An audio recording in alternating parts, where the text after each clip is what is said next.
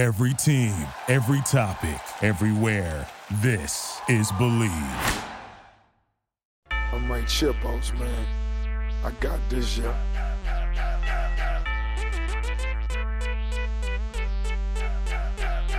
And now, this is the moment you've all been waiting for.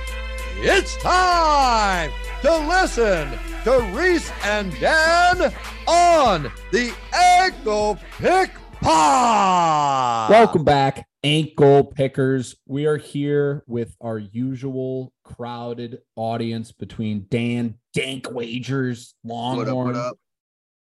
and Country Club Kobe. Yes, sir.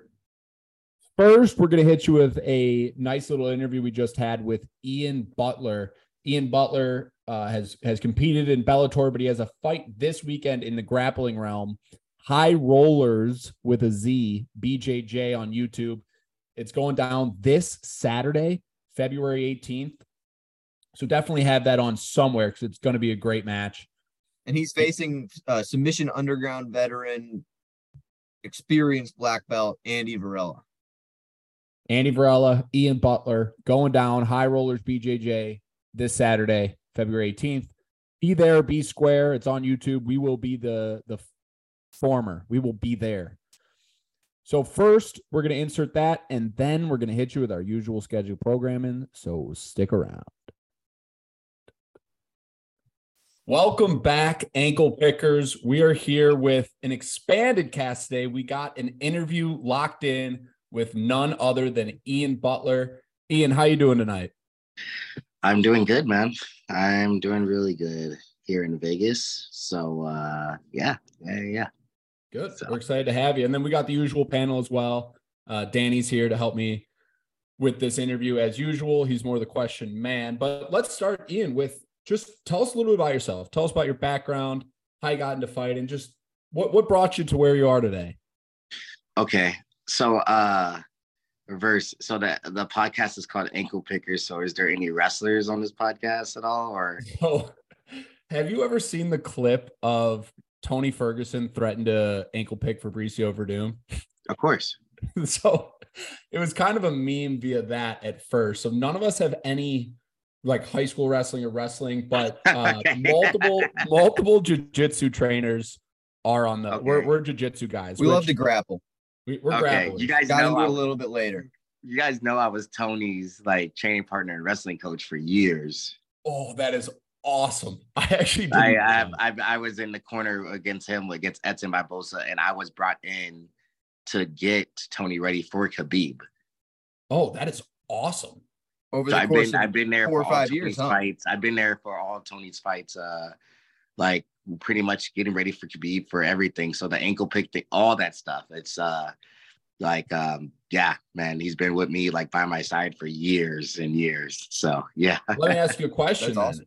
What do you think? And I know that we're going to get into MMA talk later, but what do you think would have happened with that fight that just never seemed to be able to come to fruition?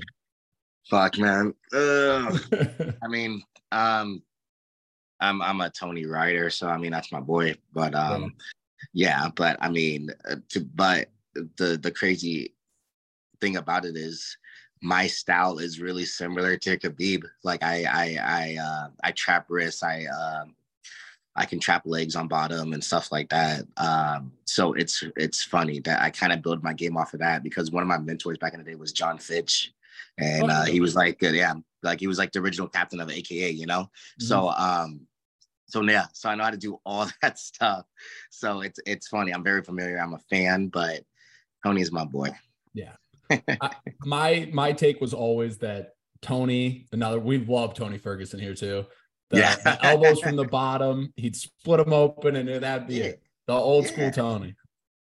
Yeah, man, old school Tony, dude. Yeah, he uh he's definitely uh we don't work as much anymore because I got signed over by Ruka and then I I transitioned, but uh um his last two camps I haven't been a part of. Uh but I mean he's been going through things, but I'm still a huge supporter of Tony no matter what, man. Um when I first moved to California, uh, I remember uh, we were getting ready for Khabib, and then I remember he told me like, "Hey, Khabib got hurt. We're fighting Edson," and then um, I was like, "Damn!" And I remember he uh, after that fight, coming back to California, we went out to dinner and he slid an envelope and uh, it was a couple thousand dollars and he helped me buy my car in California. So he's uh he's been a big part of my life, man. Uh any sponsorships he gave, like he had, gave to me, stuff like that. So I I know the uh the real, real, real Tony up close every single day, Tony, family That's man, amazing. Tony. So yeah. That's amazing.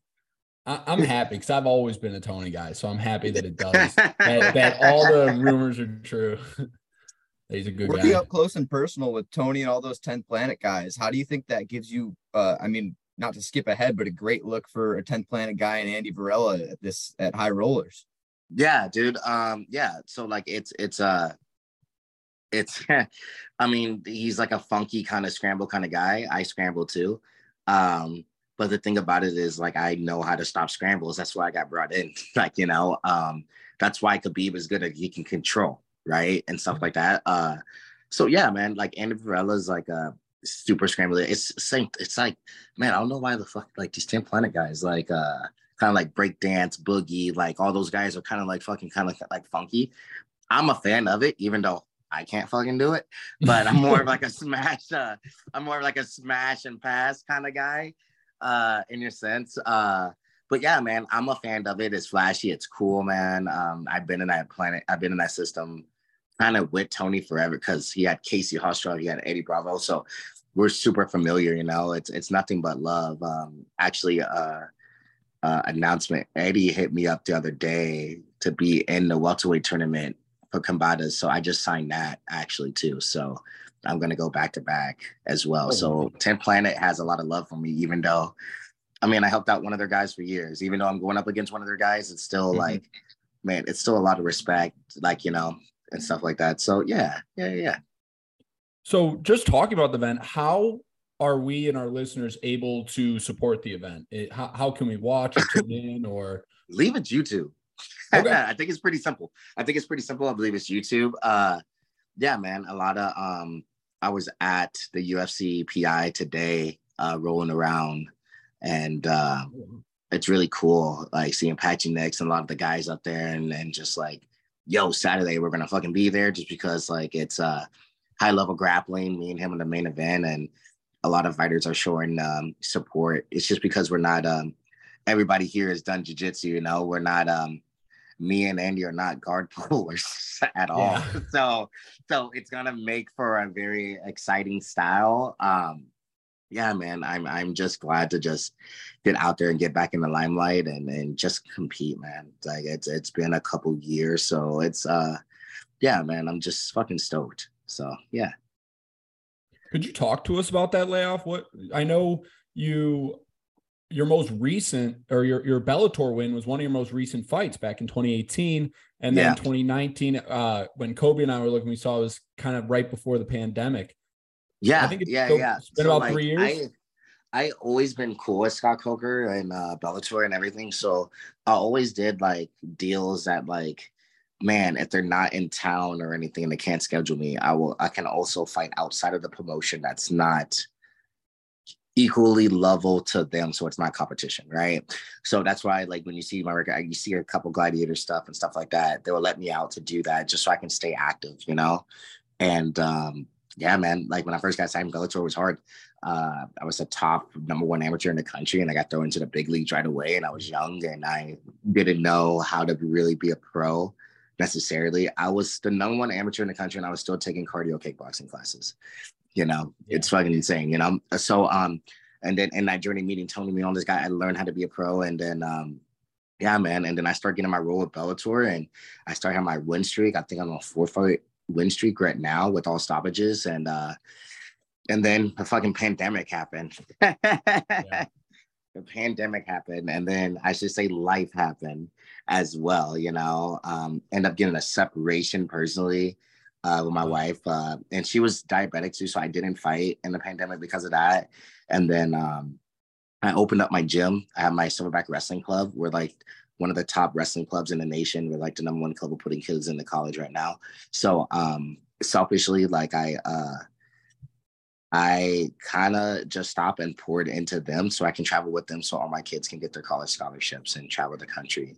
And I stayed active and busy by fighters still coming in and everything else. And then, uh, yeah, man. And then when the pandemic was kind of done, I signed with, uh, I went to the Atlanta Open, won that. And then Submission Chael Sonnen hit me up for Submission Underground. Finally start getting back right? And then uh, I got my dream matchup of all time of Carlos Condit because, uh, man, since I was a high school kid watching Carlos Condit at bars and everything and stuff like that, uh, and then uh, end up tearing my ACL. So uh, I, I took the the break because of the pandemic, then took some time off, and then I finally started getting back. And then when I started getting back, I tore my I got the news that I tore my ACL, and then had to recover. And then uh, yeah, man. So this weekend is really special to me because like man gym is up and running. Now we have three locations now. So um in california um we're killing it. Um i think we put like over 40 kids to cif which is kind of like the playoffs uh all different schools. And then um weights down back healthy again. So this is the this weekend is special to me because it's the first kickoff of uh me coming back fully like and being active. And i'm still young in my career. So yeah man are all Clearly, the gyms you have um sorry Dan, I was just curious about that. Are all three gyms in California? Yes. Okay. Cool. Just curious. Go ahead, Dan. Clearly you have an extensive uh, wrestling and grappling background. Um, and obviously the injuries has, has played into this, but when you're making your return, um, do you eventually want to get back to fully mixed martial arts or are these grappling competitions something you really want to sink your teeth into and uh, continue? So I'm I originally when I even when I first started, like I wanted to do both, be the best grappling guy in the world and uh and be the best MMA guy in the world. Initially, fighting has always been fighting, right? Uh, but since um man, I don't know, like maybe it's a pandemic, maybe it's something, dude. But grappling is fucking popping off, bro. Like uh one FC and stuff like that. And and I'm like, damn, dude, like it's really time for me to like live my dreams. So um this is a crazy fucking story so I signed with the fucking PFL, right? So I signed with the PFL, and then I went to go. I was supposed to fight on the first Challenger Series, and then that Monday of flying me out, I went to go get my medicals, and uh, I didn't pass my eye medical because I had surgery 12 years ago for my first Bellator fight. It's called like spots in the eye. So it's kind of like spots in the eye. It can lead to a detached retina, but it's not a serious surgery. It's literally like you get it done 20 minutes laser, and then you can fight literally five minutes later, right? Okay. Unfortunately, there wasn't a retina specialist from California to Florida, so they had to reschedule me. So for me to stay active, it was just a chance that like high rollers hit me up. And then I'm like, man, like, so my surgery, I'm having my surgery next week. And then I'll be officially cleared. I'll be back to fighting full time. But while I'm taking this, uh, while I'm getting back in shape and w- before the surgery, I'm getting in these high level jiu-jitsu competitions and uh and then ever since I signed with High Rollers, now I'm getting a lot of offers. I think Polaris also offered me to to go over to uh, the UK. I think they got Chris Weidman coming up on a super fight card as well. Um, and then Eddie Bravo hit me up for combatives. So I'm getting booked like crazy for professional grappling, just in general, which is like my bread and butter and first love. So I'm looking to look I'm looking to go into the rankings in both. I'm gonna do both. I'm gonna enter the rankings in MMA back again and also the pro grappling scene as well.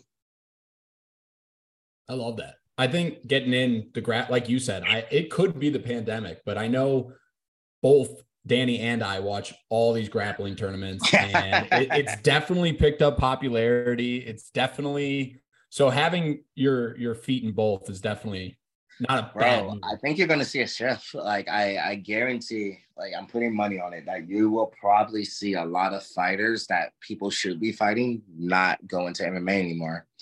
Like just because like it's uh this training camp is every training camp is hard, but it's a little bit more easy. Like when you bring up injuries, right? Like I I had the injury bug. Like I tore my ACL, right? This is the second time I had ACL surgery both legs. When I first signed my Bellator deal. I signed my contract first day on the mat. I tore my ACL. Came back, had an amateur fight. So um, MMA is fucking brutal, bro. Like when you add in like kicks and kicking elbows and stuff like that, like it's it's fucking hard. Um jiu-jitsu like it and grappling uh don't get me wrong you can still step on the mat the wrong way knee can turn the wrong way but initially if you just tap or something like that like you can dude you can do it for years and years to come you know i see some of the best grapplers in the world like one of my coaches been dean lister that brought me out you know um dean the five-time world champ like they're doing it at the age high level to like 44 right and you're not talking and you're not talking about taking that much damage like on the brain or anything. Like it's uh I think you're definitely gonna see a shift, man. Um, for sure, especially just like the offers. Like I think Nicky Rod got offered like 25,000 to show. Like now, if you want to talk about like go into details about fight money and like I I've been there in the big promotions, I've even fought in glory kickboxing. Man, if you will offer that money to an MMA fighter, I guarantee you they would ship over instead of having. I think contender series for UFC is five and five. Yeah, I mean that doesn't surprise me at all. And I know PFL is drawing a lot of talent because not only do they uh, limit elbows for their like season format, but yeah. just the fact that like if you were going to be someone who's getting 10 and 10 in the UFC, it's like, oh, I'd rather go for that millie in the bracket um Bro, 10 and 10 anyways. When they sent me over my contract i never seen so many fucking zeros in my life. I am a fan of the fucking pfl i am a fucking pfl cheerleader. I fucking love it. I love the format. They invited me to the first ever playoffs i believe is in long beach and will brooks was fighting on that card right? Because like i'm a i'm an mma fucking junkie right? Like so like i i always like watch film stuff like that. So like so Will Brooks, way back in the day, like when he fought Michael Chandler, they brought yep. Bellator, brought me after that pay per view, and then when they signed, like I'm like, dude, the host of rosters that they had, and just the playoff formats is fucking dope as fuck, man. Like it's uh, it's super cool. I love it. And the key thing for me personally, because I'm still in my prime, like I'm only 33, so like the key word is active. Like, how can you stay active, right? Like, I think that's the thing though. Like, it's uh some of the guys from the UFC even talking today, like it's uh when do you get scheduled? Like you might get sick, right? Or the worst case scenario, like short notice calls, right? You get short notice calls. At least PFL scheduled, it's regulated, and you just know when you're gonna come up. Like you know you're gonna have three fights a year. If you make the playoffs, you're gonna have five. You know, like it's um I love that format. Like absolutely love it. Yeah, I mean, we're here for that as well. Big fans of the PFL, big fans of the shift shift towards overall grappling. I mean, I've got the Quintet Ultra poster behind me. Watch who, who's number one all the time. I mean, yeah. Um, but yeah, when, when you're doing these camps that are, I guess, are for more specialized competitions, um, how specialized are the camps? Are they? Are you focusing only on grappling right now, or are you still kind of mixing everything together? Uh, and it's um, it's funny like nothing really really changes for real like i um mostly like even though like i trust me like my my striking can hold its own right like i i uh even though you see a lot of the finishes on the wrestlers they're mostly like submissions and like ground and pound submission like you know and stuff like that um but i can hold my own on feet if i couldn't hold my own glory wouldn't assign me like you know but um i only really strike like probably once or twice a week like kickboxing you know um obviously uh, when I get closer, I just don't kickbox anymore, you know. And then uh yeah, that's pretty much that's it. You know, it's pretty simple. Uh so yeah, yeah, yeah. Yeah. I I, I think it's pretty much routine as normal. Um and plus like for me it's kind of cool to break up the monopoly just to throw something once in a while uh once a week and then pretty much it's good from there right on Yeah. and I, I'm reading here on Tapology, it's saying that you're training at Victory MMA. How, how'd you end up there? How did you uh, use that for um, your training camps? Say it again one more time. No, I'm I'm just seeing here that uh, Tapology list you train at Victory MMA. I'm not sure if that's still correct. Yeah, yeah, that's a long uh, time ago. That was at, okay. Uh, that was with Dean Lister. That was with Dean and um, yeah, yeah, yeah, but not not much anymore. I'm mostly at Violent Gentlemen now.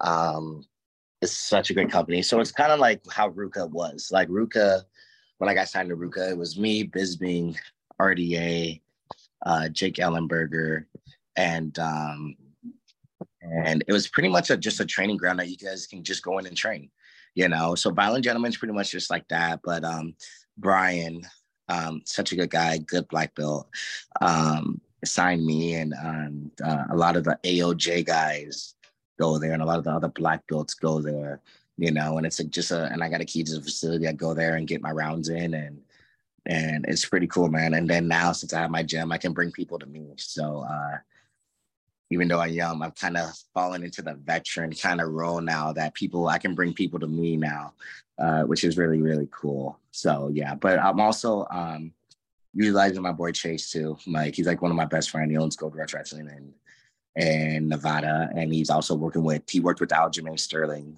for his camp, and then now he has Cody No Love, and he has now Dan Ige.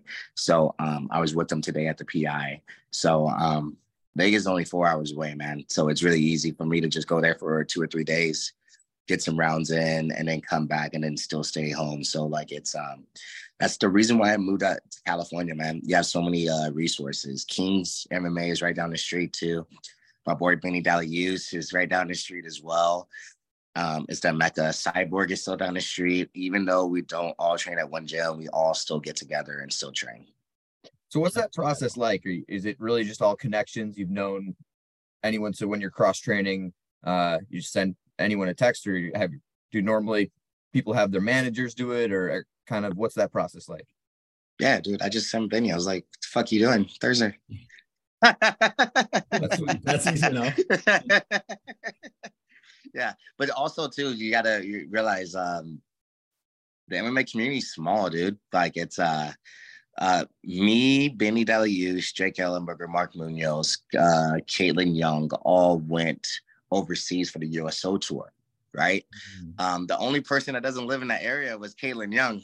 You know, all of us lived pretty close to each other and it was all meeting each other. So, and we all trained with each other over there. So it's really easy for us to uh, get together, you know, and then also to like Gastelum, like me and Gastelum, it's it's just California's crazy. Like even though you're not training the same camp, but we have the same strength conditioning coaches. And then it's like Gastelum and Marvin, all of us doing strength conditioning together, right? So everybody's it's it's it's crazy that some people are teammates in different ways, but it might not just be training jiu-jitsu, right? Like it, and then also too, like Cabrina, like Cyborg was going out to Cabrina and Don Madge was coming out with Cyborg Camp, and I think he just signed with PFL. So he was going to Cabrina as well. So like there's other teammates in jiu-jitsu that's not close to MMA. So it's uh it's crazy, it's weird. Um I think also too, me being owner and kind of learning from Tony and learning from RDA and some of these vets, um, MMA is kind of going towards like the boxing kind of uh types of training camps, right? Mm. You kind of um you have your coaches to give you what you want, right? I have my guys to give me what I want with lead guys over at Violent Gentlemen. It's for me, right? And I have teammates and stuff like that too, but it's geared towards me. And you can bring in your own people, just like how boxing training camps are, right? And if you mm-hmm. need to go somewhere to go get in some work, you can go and get some work. I think it's more geared towards there anyway. And I think the big reason why is because the UFC PI too. When I was at the PI, there's so many different guys so many different guys, right? So many different weight classes, so many people come in there just train together. You get what you need in there, and then you go and get your individual training when you need to. So you you obviously have a fight coming up this weekend, um, February 18th. And so what does your week, since we're talking about training, what does your week look like? Like what's your fight week look like, whether it's grappling or MMA? Um um so I competition pretty week. much like so Monday, Monday I might just hit pads, just uh, just hit pads. Uh, still go for my run in the morning. Um, How far? I, like three oh. miles. okay, that, no, that's far. That see, that's I respect it. I respect three, it. That's a lot. Three to five, bro. Three to five. I'm a fighter for a reason. I ain't trying to do no marathons. I'm not the dude. Right. Uh, uh, those those are money. Those are money numbers right there. Three to no, five. So perfect. I'll do those, and then um, and then honestly, like it's kind of geared down a little bit. So like it's more mm-hmm. technique than anything, right? So I might grapple, I might roll, just depend on the day. Tuesday, Thursdays, I always do sprints anyways. I still won't even break up that routine. I still just do it. Just it's just a mental thing for me. Um, just because I use my condition as a weapon, right? So um, that style, that wrestling heavy style, you need to have a good pace. So conditioning is important to me. Yeah. Um, today, drove out here, trained for like three out. I flow rolled for like 30 minutes with my guy, and then I had my boy Chase, and then um, worked with a new guy named Josh. I think he just got signed off the contender series for the UFC. Uh, he fights at 70. Um, just did technique, um, and then mostly chill. And then I'm gonna probably just go drill tonight, lightly, just work on concepts, and then that's it. Tomorrow I have sprints, and then pretty much done from there. You know, Friday I can flow roll, I can run, do whatever, but um, it's fight time. There ain't much you can do now. Weights on weights on point. Weights looking good. Weight's good. Yeah. There you go. There you go. Feel good. Perform yeah, good. weight's good. I'm chilling. I can kind of eat what I want, but uh I probably have one day to probably go crazy on Sunday because I have to me wait. I have to make wait for uh for the combative jiu-jitsu one for March. So okay. How different is that? Not to derail, just with the open hand strikes and, and whatnot. Obviously, coming from MMA, you're used to it, but I, I guess how tough is it of an adjustment for purely? I fucking love it, dude. I love it. Sign me the fuck up. Like, I mean, I am signed up, but like, sign me up all the time. Like, I it's you guys all do jujitsu. I guarantee you guys want to fucking slap somebody sometimes when they're oh, fucking like being fucking annoying. They don't want to move positions, right? So like, I I, uh, man, dude, like I so I'm really big on the mental game too, right? So there's some really good jiu-jitsu guys, right? That are not fighters per se, right? Mm-hmm. But they're athletes, they're competitors, right? But there's a little bit more different when you actually like when somebody's getting punched for real, like in your like that fight or flight, like that's different, right? So I think um I'm not saying I have the advantage. I probably have more experience in that realm of that fight realm of like trying to get somebody out of there. I think it's a skill right? Like when you know when somebody's gonna go and you're trying to finish, trying to end the show.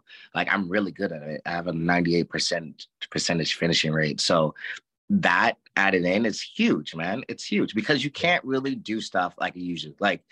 I remember in fighting when people used to hop on heel hooks and they're like, "Oh, you have to fight the hands," and I'm like, "Or just punch him in the fucking face. Just punch him in the face."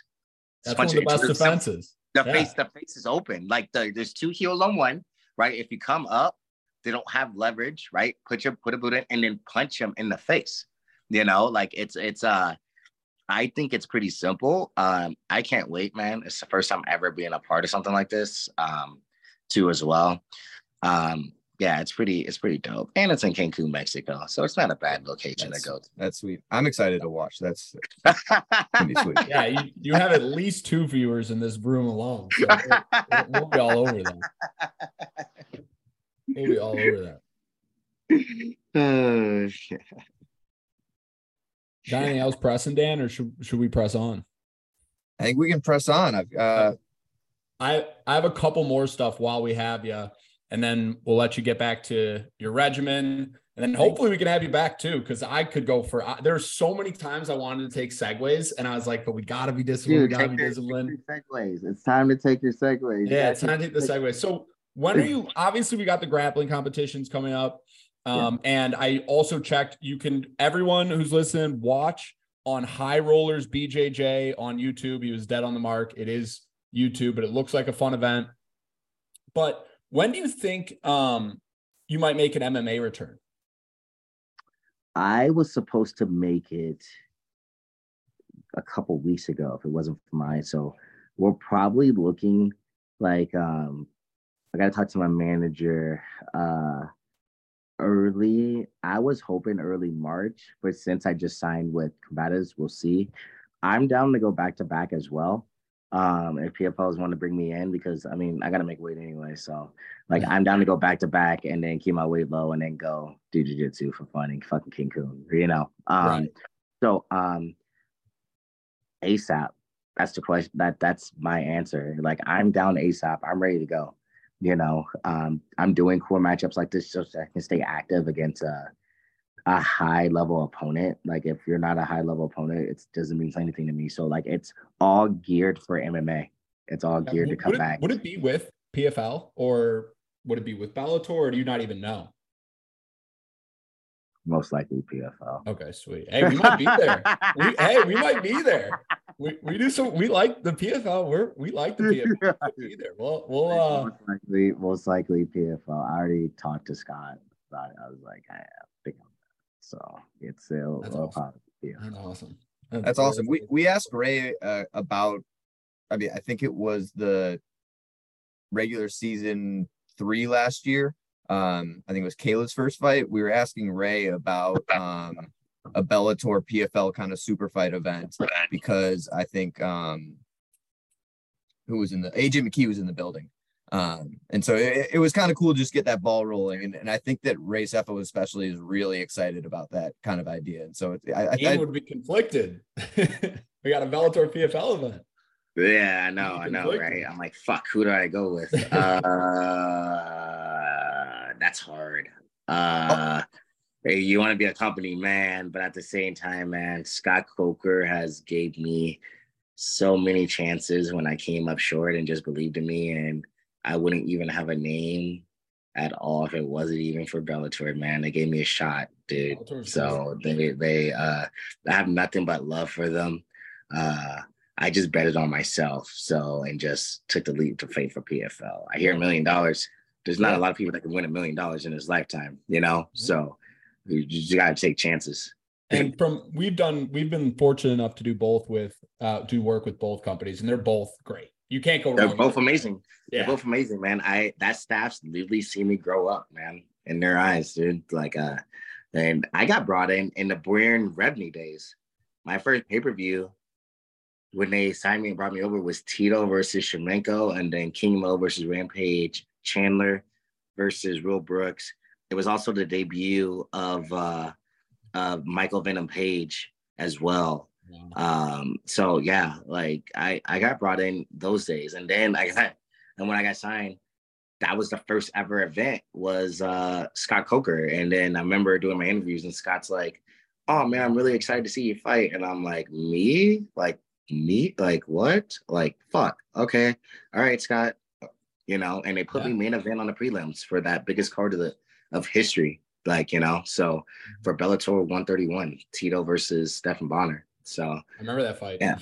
Yeah. I remember that fight yeah this is so refreshing because you know like you said the MMA community is small when you meet the people it's like oh my gosh I need to talk your ear off because it's it's rare when you can talk MMA I, I can tell you're just like us we're in the wormhole of taping fights and following all the news and all that good stuff one one more question for you, and I know Kobe really wanted to get this one asked. What what's your goal? What what's the main goal with your MMA career? Is it to um, catch gold? Is it to inspire your? Because obviously you own gyms. What what's what's the what's the main goal? Um, I mean, I can't fight forever. Um, I mean, the gym is obviously to provide for my family, you know. Um, it's a business, so you know, it's a business and it helps a lot of people at the same time, you know. Um, um, trying to get these kids to to hire get a good education, take them off, have crazy good life experience, travel with them is amazing, you know. Um, honestly, like uh I mean, I've been competing since I was five. I mean, being a world champion is everything to me, right? Um, so um obviously I want to win a world title. I want to win the million. I want to be the number one ranked guy in grappling. Uh, I still have years to do that as well. Um, the ultimate goal, obviously, if anybody heard my story, man, with all this is to have a good platform so I can help out other people as well. Um, our wrestling club's a nonprofit, so uh, we help out a lot of kids in need that that um, that's less fortunate as well. I wouldn't be where I'm at if it wasn't for wrestling or being adopted, being in the kids' home, coming out. So it's it's definitely so I can uh, to be the good guy in the sport and uh, to help get back and to help kids uh, reach out to potential. MMA? It's something with combat sports, man, that does something to people for some reason, right? The closeness, stuff like that. And to put it in a positive light to help other people, that's the goal, man. And if I win a world title on the way, then I did my job. That's awesome. Yeah, the the discipline of MMA is what one of the things I've definitely taken away. But Man, that see, I, I like the overarching goal there. I, I we really wanted to get into all that the the background. Do you do you have time, or do we need to save it for another yeah. day? yeah, man. Yeah. Um, um, yeah, man. Just uh, just crazy background of, I mean, being in St. Louis, Missouri. I mean, uh, you guys are from Chicago, you know. So I mean, St. Louis is rough, man. Um, East St. Louis is pretty like was the myrtle capital of the United States at one point, and then you have Ferguson. I grew up in Ferguson as well. Um, so like it, it's uh very humble beginnings, man. Like I had to boil water to take showers, like all kinds of stuff, man. And then moved to California. Mom couldn't afford it. Got put in a boys' home. Got adopted, and ended up moving back to St. Louis. So I had a lot of humble beginnings, man, a lot of rough beginnings, but it also put a lot of amazing people in my life to get me where I'm at today, man. And uh, the biggest moment ever getting signed to Bellator wasn't fighting on the main event, wasn't getting signed, but I went back to the same homeless shelter that I got raised and dropped off over 100 tickets so they can all go to Dave and Buster's and all go to the fights because like man you have teachers and people in your life is just like man you can believe and achieve and do all these things which is true, right? Um, but when you actually have a kid that actually grew up in the same household and same bed and wear the same handy-down clothes from you and and living in those situations and you actually see somebody like actually make it to that stage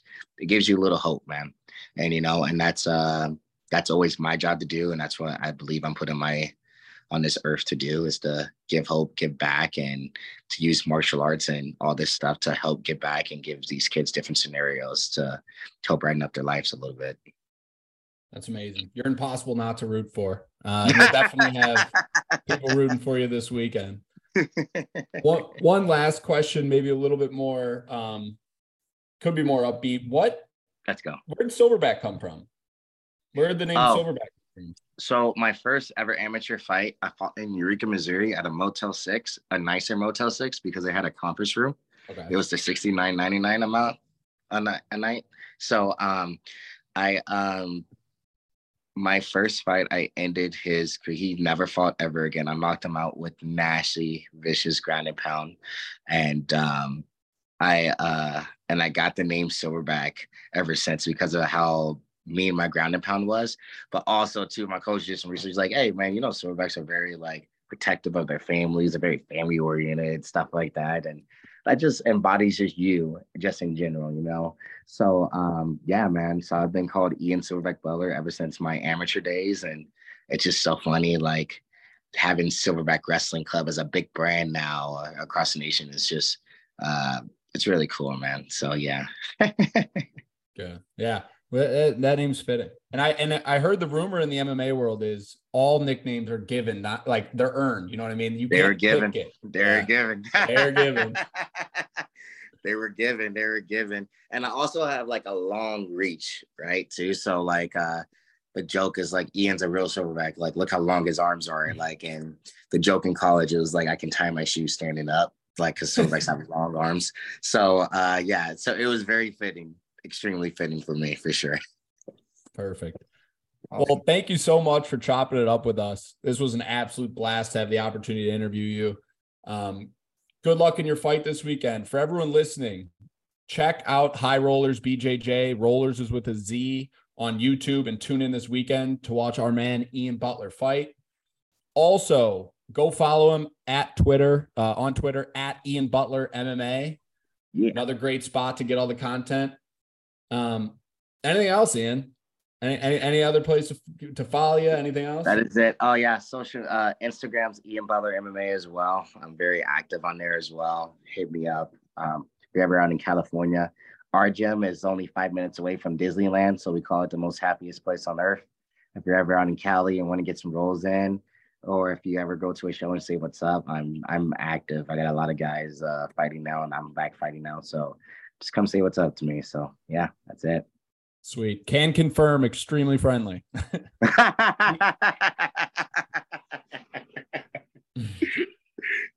Uh. All right, that's a wrap. So let's start off with the recap. Then we're going to go over to Country Club's Country Club's Corner with news and notes. Thought of that just now. And then we're going to break down this 11 fight masterpiece of a fight card that's probably the most entertaining thing of 2023, probably fight card of the year. There's zero chance that it's not going to be that. Most One likely. last thank you to Ian Butler. That that was awesome. Yeah, and we will have him back. If you're if you just listen to that interview, you are well aware how awesome that was, and we're looking forward to talking to him again and chopping it up. So let's get into recap first, Dan, because there's a couple things worth recapping. Country Club's got his bonus pen out, and I'm not going to worry too much about some of the stuff, but uh Brener Tukhugov split decision seemed to be controversial. I was fine with it. I, I know we said Tukhugov won probably, but like definitely didn't deserve it. Yeah, bad decision. Ultimately, bad looks for Tukhugov all fight week. Missed weight again. Yeah. Um, He's in didn't- trouble. Didn't do anything decisive in the fight. So obviously, I not happy with the judge's decision. But it's kind of the classic Dana White. Don't leave it in the hands of the idiots. Yeah.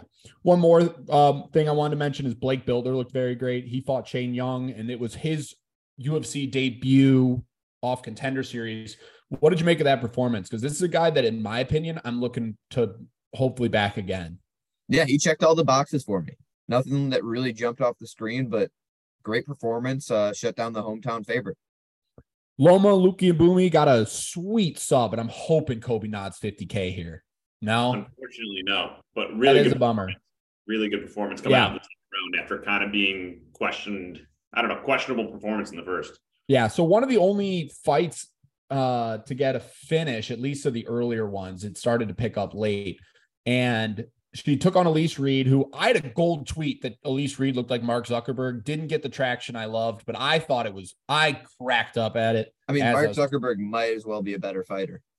Dude. him sparring with Volk. Yeah, I did. It was pretty good. But Loma shoots for she she was doing these hip throws, which I loved. And in the first round, she does a hip throw, gets reversed. Comes out in the second round and does another open mat hip throw, but this time sinks in the rear naked. So she clearly felt something. But Dan and I are adamant she'd be an amazing, she'd probably be the champion of UFC 105, the 105 pounders, but still making a name for herself here at 115. The only Dan. women's fight on the card. Uh, Science went technically 0 and 1. And I was on Loma. I think that you guys were too. So I don't know how much we're going to chalk that up. But technically, the Science went 0 and 1 because she closed minus 340, which is 10 cents inside the range, minus 350. Maybe one day we adjust it to like three three hundred. I don't know. We're it's still work in progress, but system still works. Um, Dan Jack Jenkins beat you uh unanimous unanimous decision over Don Shainis, but I don't know. Was that the performance you were looking for? I, I saw one way traffic. I didn't think Okay. that John Janus really had a moment in this fight, and I there wasn't really a second that I was sweating that Jack Jack parlay. Um, so yeah, I, I was impressed. I think that I obviously Jack needs to step up in competition. Um, not so much like a huge step up, but step up from Don Shainis. Couldn't agree more. Jamie Mullarkey stops the 11 and 0 Francisco Prado. And this was just the definition of maybe too much too soon. Jamie looked really good. Jamie looked in control, uh, avoided any threats, looked good. So I actually went to the bathroom for this one and missed it. And so I had to watch it on Twitter. But Kleydson Rodrigues, KO TKO, kicks and punches over Shannon Ross. yeah, he Coach, looked that, electric. that wasn't 50K. Ah, 50K. If he missed weight, he wasn't eligible. Oh, I was about to say, because if he doesn't get 50K, But by the way, we're gonna get you're you're not gonna be shocked by what gets the bonuses. I know, but okay, but let me just keep guessing because 59 seconds. I mean that that that's usually worth 50k. not when you miss but- weight, no matter what. Yeah, and also this to me is not uh I'm getting on the Kleydson Rodrigues train. It's way more like why is Shannon Ross? I mean, if it wasn't in, if it wasn't in Australia, this wouldn't even he would not be on the card. So Culibao, rear naked choke over Melsik Bogdasari and Danny. You need to talk about this one. What happened? Yeah, I mean, Melsik just was not him that night. Culibao had the answers, but ultimately it's not so much a performance where I'm like, wow, look at this Culibao guy. Neither guy showed up. Yeah, it was underwhelming. Um, so I actually had Bukauskas here, Bukauskas for one unit. I think that the that Vegas just really messed up on pricing this because he went out and and got cut after his injury, came back, but uh got a unanimous decision over Tyson Pedro. I did see in news and notes. I don't know if Kobe was going to mention this, but that Tyson Pedro apparently had the stomach flu the night before and was saying like, "Oh, I had the stomach flu. I wasn't in good shape for this fight or whatever." But nonetheless, a win's a win. Bukauskas got it done and look good, look poised. Jimmy Crute, majority draw over Alonzo Menifield. It, no win. It, eh, Jimmy Crute versus Alonzo Menifield ends in majority draw. What did you think of the decisive point take uh, with the fence grab? I actually thought it was good. And I actually, as much as I hate to say it, I hope we see more of it because I know the fence grab is something that's like involuntary a lot of the time. But that fence grab to me single handedly stopped the takedown, in which case, a point, you can't give a warning for that unless the ref goes, okay, we're going to give him top position, right? So Yeah, it's you're not allowed to. a gray area there, but I, I think you we need to be. I, I want to see that change where you can award position rather than Hmm. take away a point. Okay, I would, I would, I would welcome that change. I would welcome that change too, because points are just tough. It's almost impossible to win if you lose a point. What do you think, Dan?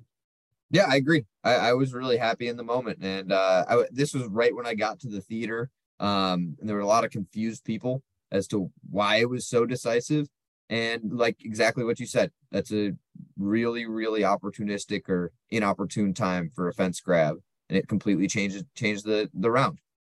The other thing I want to add too, I would be remiss if I didn't.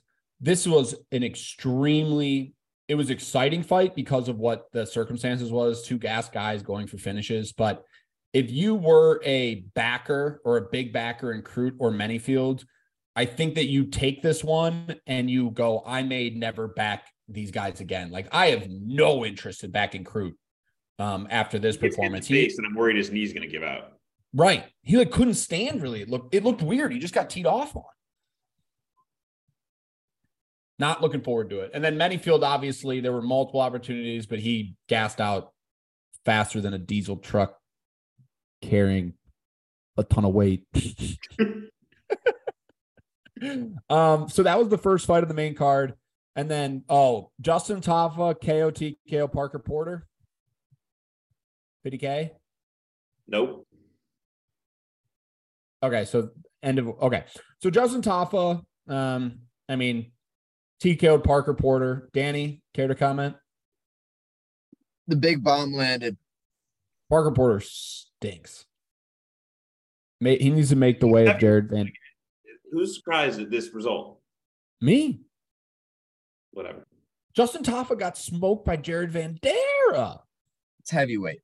It's a game of Right. punch face. Dan- Half second more- changes everything. The moral of this fight is I need to make like Dan and just get off backing heavyweights. It just is not profitable. It's just dumb. Jack You know Della what's Maddalena, uh, club and subbed uh, Randy Brown. He did get a rear naked choke, and but it, it was it came from a counter right that landed that dropped him. I'm gonna go to you first, Kobe. What do you think of this? How are you feeling after this? I love Jack Della Maddalena, my boy.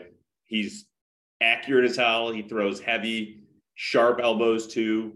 I mean, he it looked like he, it took him a little bit of time to figure out Randy Brown's range, and he. I mean, it didn't take him a round, but it took him a minute and a half, and then he figured it out, and it was quick work. Yeah, probably. I got a question for you guys. Go for it. This is now he's 4 0 in the UFC with a contender series win also. All four of those UFC wins are round one finishes dominantly.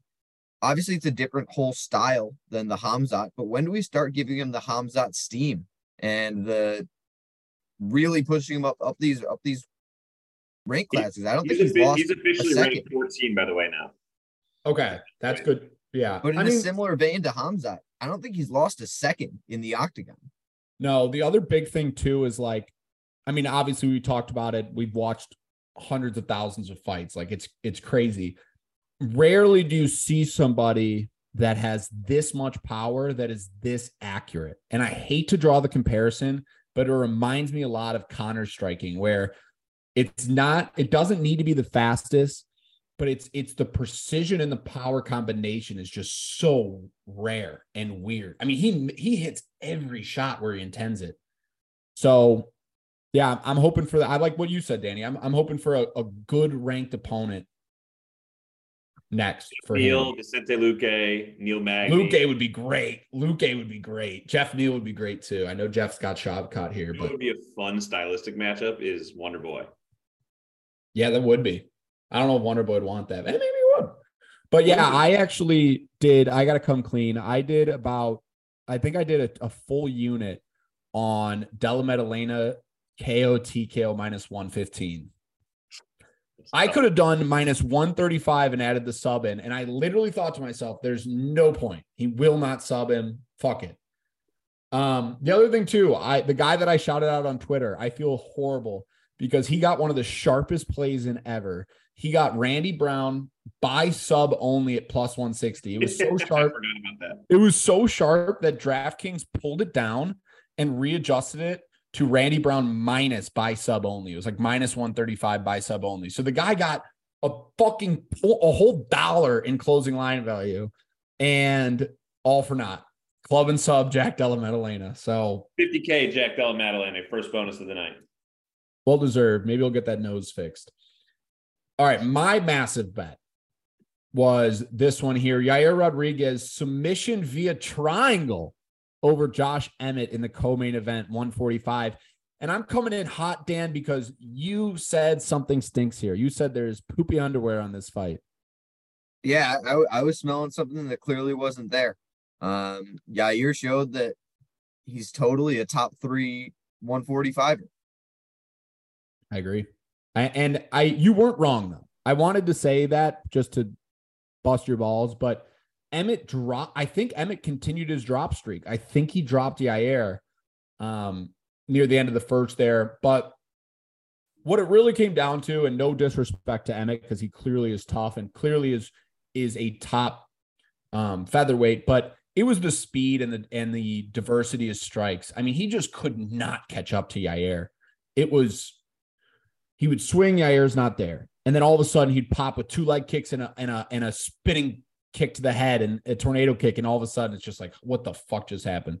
So and the stance switching, it, it was just way too much for Josh Emmett to be able to read. so because of the Arnold Allen Max Holloway fight that we mentioned is happening in Kansas City last week, what do you think of, of the current state of the featherweight division really quickly? I mean, it, I just want to say, ask this because of the fact that we have the opportunity. I mean, Yair's going to unify with Volk.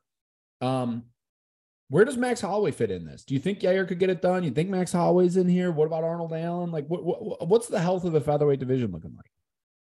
I think it all just comes down to when that Volk Yair fight Mhm. comes next and what Volk wants to do after that. Because if he wants to go up and challenge Islam again, then I, I don't want to get too far ahead of ourselves, but there might be an opportunity for that too. Yeah, I mean, we let's just bring that into the conversation. So, Islam Makhachev, uh, unanimous decision, defeats Alexander Volkanovski. It was 48 47, 48 47, 49 46. My card was 49 46. Where did your guys' cards lie? I scored 48 47 and didn't think there was so much controversy until I got online a couple hours later. Yeah, Couldn't I gave agree three more. and five to Volk, and I thought it was pretty clear, but I, I thought they So got 48 it right. 47. He was So- going to need some home cooking Australian judges to get help, which I didn't Yeah. think was necessarily off the table, but they got it right. Yeah, I agree. And it sounds like we could have been the three judges there because we had a 49 46 and two 48 47. So we mimicked the cards here. But so here, here's the thing. I know they brought up in the post fight presser and, and the talk online was a rematch here Makhachev Volkanovski. But then you have Yair sitting here at featherweight and he clearly dominated. So, So- Yair is a legitimate, it's not like it was razor thin or contra. It, he's a legitimate featherweight contender. Volk Volk spoke to this in his post fight presser. He complimented Yair, said that. I mean, I'm not going to get the quote exactly right, but he was Yeah. specifically excited about having Yair as his next challenger at featherweight. Those were words out of his mouth. Okay, so it sounds like Volk's going to. I don't know what, what happens first, but that was what Volk said.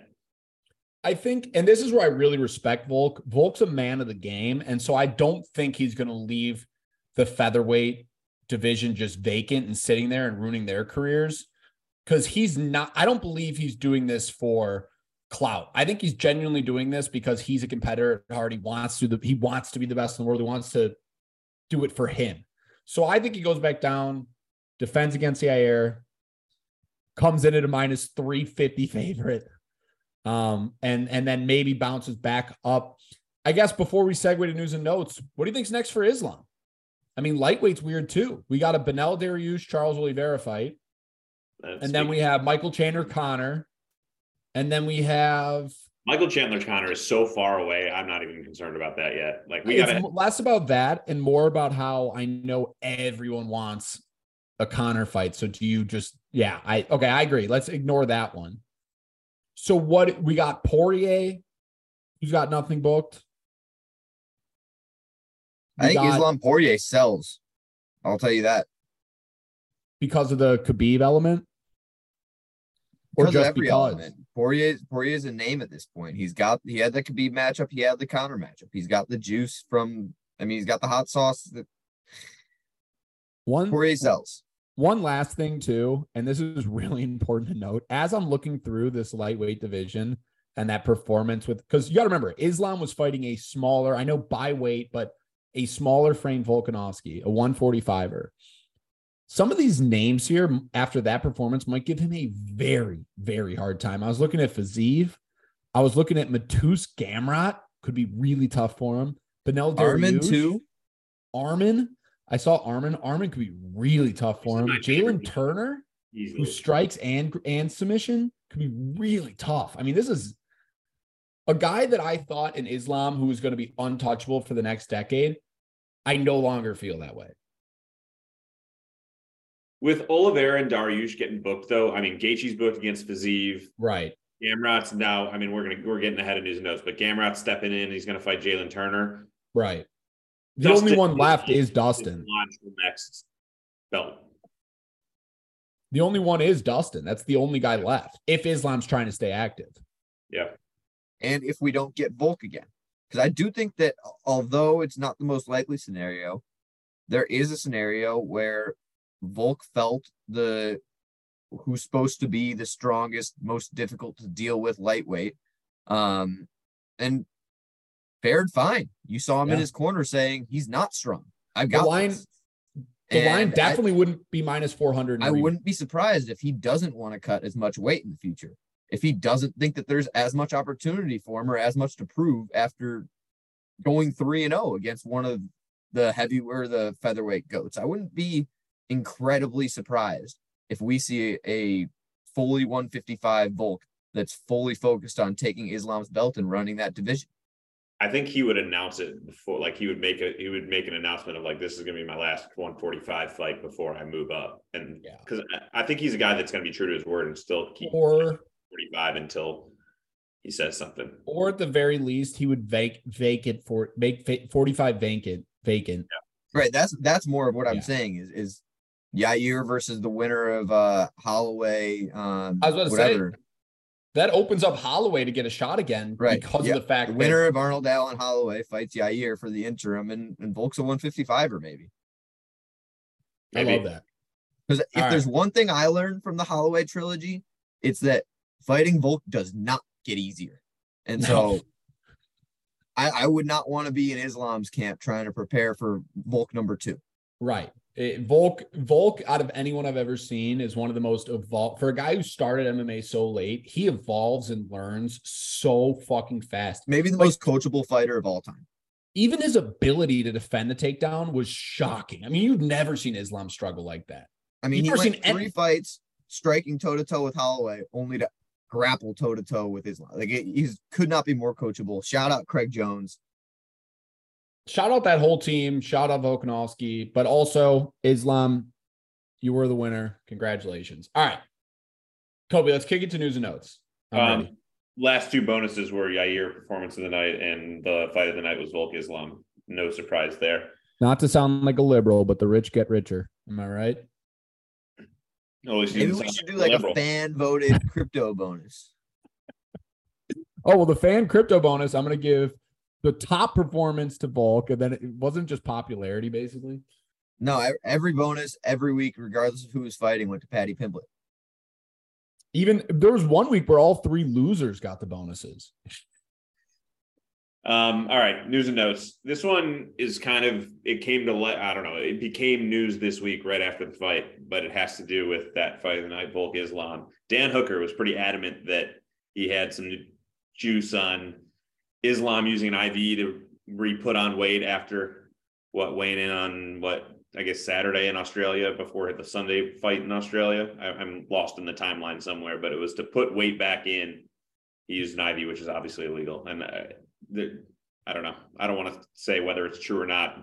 Hooker's pretty adamant that it's true. And so the more that I'm reading about it, it sounds like regardless of if it's true or not, it's a pretty non-story.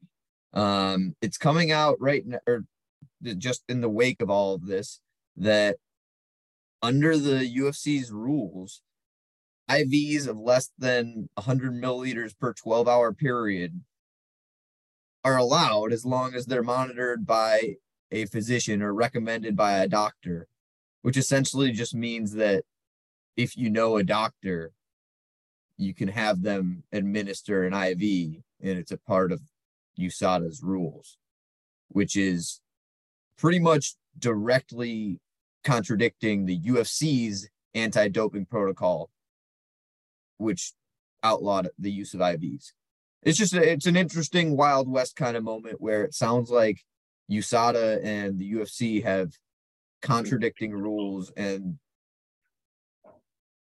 no one's good no one's been stopping anyone. It, it, the more that comes to light it more that it sounds like this is a pretty standard practice and, and i don't mean standard like everything's above board but i do mean standard that it's prevalent and common the other thing too is just that for me, it's innocent till proven guilty. Like I respect Dan Hooker, I respect him for getting behind his team, I respect all that, but like, unless I mean Dan said it better, it's a it's really a non-story. But I, I'm on the side of you need to prove to me with unreasonable doubt that Islam did it with malicious intentions and that you know what I mean, that it wasn't allowed and that it's cheating. You know. Well, so for me, I, I want to clarify. It's such a non-story that it's become a story. Is what I'm trying to say. It's hmm. not a story for me that Islam is a cheater or any of that.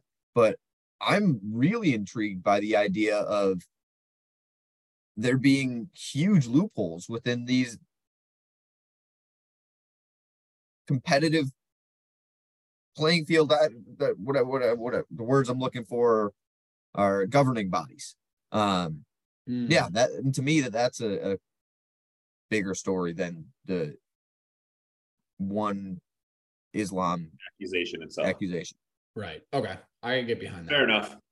Um, all right. So we learned on the broadcast at 284 that Taila Santos is out this week. Stepping in short notice is going to be Jessica Andrade.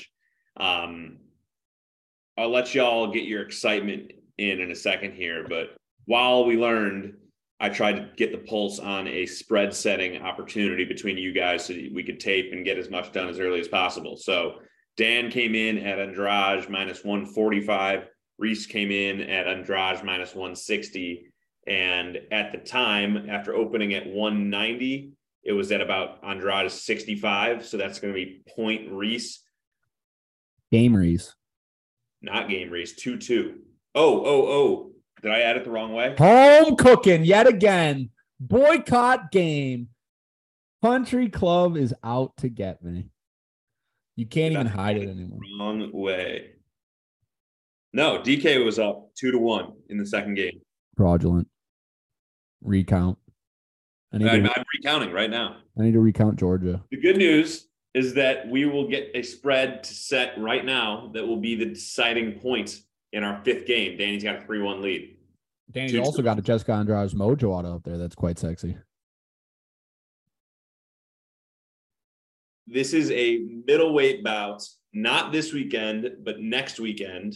So that is February 25th in Vegas. Andre Muniz and Brendan Allen. This one just opened yesterday. Okay. And Reese that, is going to things off. I'm glad we're getting on top of this because this is a, a fight totally. that I eyed from a while. Like I've been eyeing this fight since it got announced because I like the Andre Muniz side. We've been big Brendan Allen backers, and we've been big Andre Muniz backers too. and Matt Muniz too. But the Brendan Allen aspect has showed us where he's strong, where he's weak, where we've gone wrong, where we've gone right. And I think that when you look at a guy who wants to grapple, who wants to control, it is going to be very, very, very tough to do that against this Matt uh, against Muniz. I think stylistically, this is going to be a problem for him. And so I, I like the Muniz side. Both of these guys are on absolute killer streaks. Um, and it makes it tough because they're stylistically similar. The level of competition, I probably have to give a slight nod to Brendan Allen just because um, he's fought Strickland and and Jotko. It's actually pretty close. Um, and so I I like Andre Muniz. I'm not comfortable enough putting a 200 in front of Muniz because admittedly I'd even be on Allen there potentially because Allen still can grapple. He can still fight back, but it's going to be a high 100s. Um, so I'm going to go Muniz minus 190, and I feel pretty good there because I feel like if Danny goes either way, I, I feel like I still got a shot here. I'm going over you. I had I had an even bigger line in my head. I'm going 205. Um, all right. This one, like I said, opened yesterday. Currently sitting at minus 185 Muniz. But boy, 230 was the number I had. I hope it opened there. We still missed the boat. 110 both ways it opened. Yeah, fuck, dude. Oh my god. At 110 both ways, I throw fucking a grand on Muniz. Where where did this open out of curiosity? Like, can Dan and I, if this opens in theory, and we were right on top of open, is this like a DraftKings USA open or is this opening overseas? So it opened at like, is it live on DraftKings right now?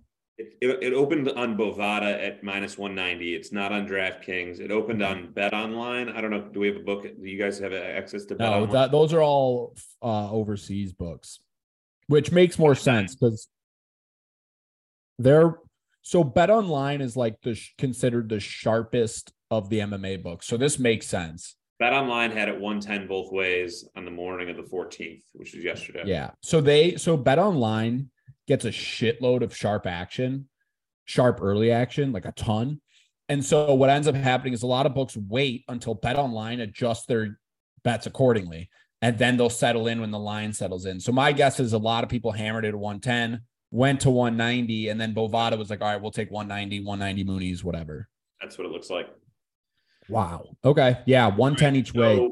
That's a full tally for Reese. Three to two Dan on the year. But needed that tally the next one. We can't brush over that. Your Chaboy needed that tally. We can't. We cannot forget that. So, what else do we have news and notes wise? Yep, let's keep rolling.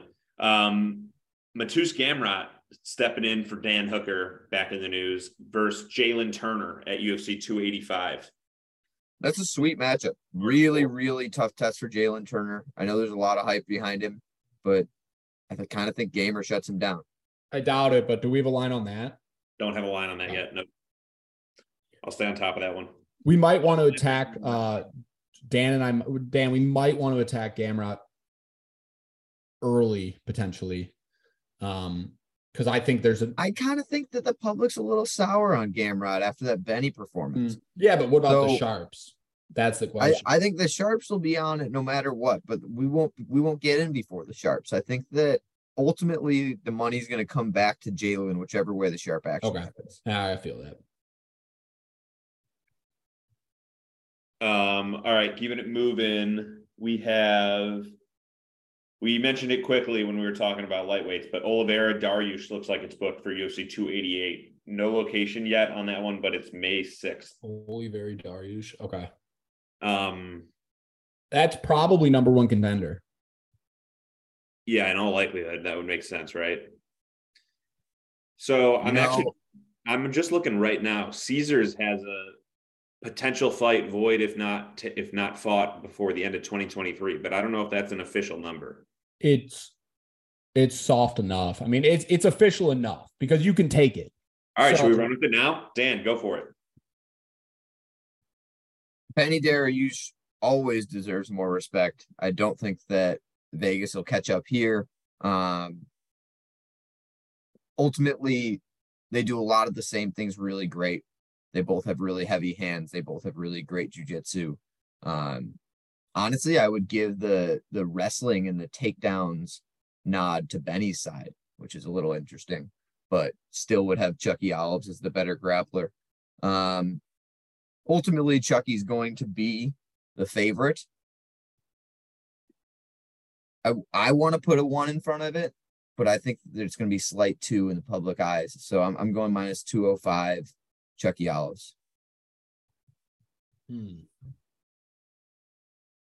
I'm going less than that. And I'm pretty comfortable it's going to be less than that. And I'm pretty comfortable that I would be on Dariush hard at 205. I Chucky Olives obviously reinvented himself. He obviously went on an absolute tear, and I don't want to take anything away from him.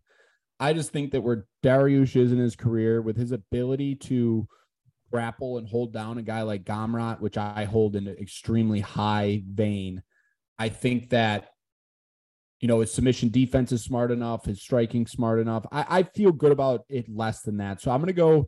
I had uh Oliveira minus 170. I am gonna play the game a little bit. The game's a little bit too close for me not to. So I'm gonna go Oliveira minus 190. I'll still give Dan a little bit of leeway. How about this? Dariush is your favorite, minus 120, plus yeah. 100 on Oliveira. No, wow. that, that that makes sense in the aspect of even at that 170 line I set, like I'm on Dariush. I, I feel good about Dariush there. I just thought kind of what Dan thought that the over adjustment for Oliveira wouldn't quite be there yet. Um, that'll be the last set the spread that we do today. Um, but two more fights to announce.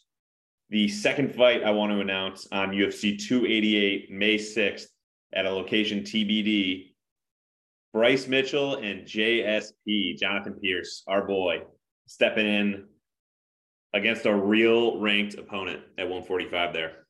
Very. Which I cannot wait to bet. And this is one where you wait and you wait and you wait and you get that steamed number on Saturday night and then you go and buy all your Christmas presents for the year.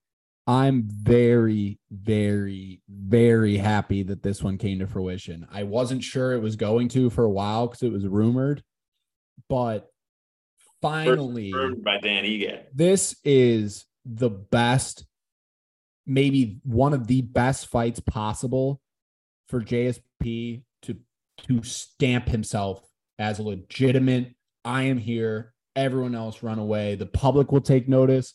There's a shitload of Bryce Mitchell fans out there. If he goes I mean, out there, we're betting him against Topuria and like heavily. Heavily, we got Topuria as a dog, right? Like basically, we'll, we'll get a significant dog number here. And, and so for that, it, it's just as a guy who's a huge fan of JSP, as we all are, it's this one was music to my ears. This felt like a Christmas Day um, gift. So, ho. Last fight to announce, last news and note of the day Anthony Smith and Johnny Walker. That's going to be one week later, May 13th. Anthony Smith, Johnny Walker. that's going to be uh bet Anthony Smith, if especially if you get a dog price. But that's one of those that I look at like the Anthony Smith fight is like uh, Johnny Walker's like a Ryan Spann, where Anthony Smith's fight IQ is just too damn high for some of these guys. Yeah, I totally agree. The way that Johnny rent. Walker's been winning these fights is not a, a, a path to victory. Anthony Smith is going to give him. My rent is too damn high. Um. All right let's move it on to this week. UFC Vegas 69. Nice. Andrade Blanchfield main card at 6 p.m. Central, prelims at 3 p.m. Central, back in the Apex. And Kobe, you can you can just cut right to the chase. I know that the UFC is going back to their named cards for this one. If you remember, like back in the day, No Way Out. This one's called Dog or Pass. You're kidding. Wait, is that I, is that no? Confirmed? It's not real. I'm I'm calling it dog or oh, pass. Oh, I was going to say if they actually are doing that, that is hilariously elite. Okay, Reese just got to... got by the Tubi commercial twice in one week. I, honestly, I hate to be like that guy, but I always get got. I almost got a. I almost got. uh I almost was single starting Sunday night because I was like, "Who the fuck's that on the remote?" All right. No, I mean, if that happened during a UFC fight, my reaction would be like, I probably would be single and have no friends. Okay. Well, you We're already have start- friends, but I but do. I fucking set it up. That's why I was trying to adjust so quickly. I was like, I'm fucked. Okay. Let's get into it, man. Let's get into it, man. All right. So here's what we got. We have starting off the card Clayton Carpenter versus Juan Camilo Ronderos. And Clayton Carpenter's minus 305. Juan Camilo is plus 255. The line opened at Carpenter minus 350. And Dan, I can be honest with you, I'm shocked it's going that way. Um, and, and I'll just go quick because I'm brief here and, and I really want to hear your take. But uh Ronderos trains out of Extreme Couture, 27 years old. He's a great prospect. Um, and they gave him David Dvorak. And that's the definition of either way too much, way too soon, or showing where the UFC and how the UFC feels about him. He then got in trouble. I don't know how long his, I think he had a two year suspension or suspension. He got in trouble for cocaine, believe it or not. So at least we know this guy uh, likes to party. And it, it's just, I don't know if they're trying to really give this guy a legitimate UFC run. I mean, he's 4 0 as a professional. That's how I read it. This seems like a And- hand-picked opponent for uh, Clay Carpenter, who they want to build up. Exactly. And, and Clayton Carpenter in the other fight came off contender series. You know, Dana loves his Looked contender great series guy. in his contender series fight. I will give him that. This is one I know Before I just made a dogger pass joke, but I do have this as a parlay piece uh, earmarked for Clay Carpenter. Sweet. Yeah, because I'm in a similar vein. I I he, he's finishing guys via head kick. He's finishing guys via knee bar and rear naked chokes. He can he's a guy who, even though that he's a flyweight, he has the finishing ability. So if you're one of those people who do daily fantasy or or prop betting for inside the distance, Clayton Carpenter's a guy who I believe can get the job done. He's 26 years old. They want to juice up that 125 pound division. I, I think that is eh, even though Juan Camilo is not like a joke, like he is talented. I don't want you to think there's going to be a run over. I mean, they're trying to punish him. They gave him Dvorak. He got suspended for two years. He's now fighting Clayton Carpenter. I mean, there's just a lot into this storyline that I think the UFC really wants Clayton Carpenter to be successful here. So I was shocked that it went down to 350, and I think at 305, Dan drilled it on the head. Parlay piece. What are you thinking, Dan? Move Yeah, on, or do you have stuff yeah, to move add? on. Nothing Move to on. add there. AJ Fletcher at 170 taking on Themba Gorim, Gor, Gorimbo.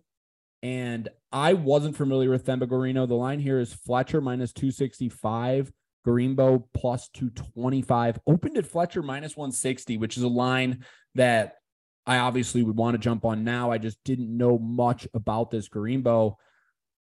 Dan, what's your read on this fight? Because it's obviously two guys who like to to to throw at a high pace. Yeah, I I do think Fletcher's going to get back to his wrestling roots here. Um, the one thing he's got to look out for is that huge reach advantage that Themba has. I think it's something like nine inches. Um, but he doesn't use it to his best abilities. It doesn't work behind his jab at all. Um, it's more of a reckless kind of throw caution to the wind kind of striking, big movements, um, shooting takedowns from very far away, nothing set up. Um, not even not a great grappler. I know that you see submissions on his on his record, but it's more so of really just catching his opponents right away than it is setting up submissions or working off the back. And I do think that Fletcher is going to be able to work uh, a lot of top pressure, a lot of ground and pound, and ultimately have a kind of a hammer and nail kind of fight here. Um, the reasons I'm staying away from this one is because AJ Fletcher just hasn't proved to me that he's the guy at all. I mean, decision to semi the Jedi, and then the way that he gassed at elevation against Ange Loosa. Um, obviously, I, as I mentioned, ele- elevation plays a huge role into that, but um, just a lot of red flags and not a lot of answered questions that surround this AJ Fletcher guy, and I don't want to pay big juice on that.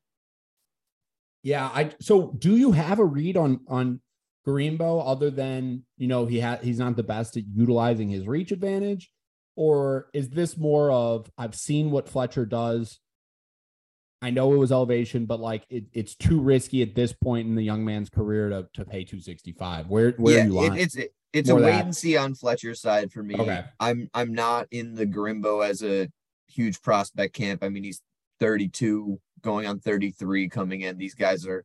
I mean, AJ Fletcher's the better prospect of the two.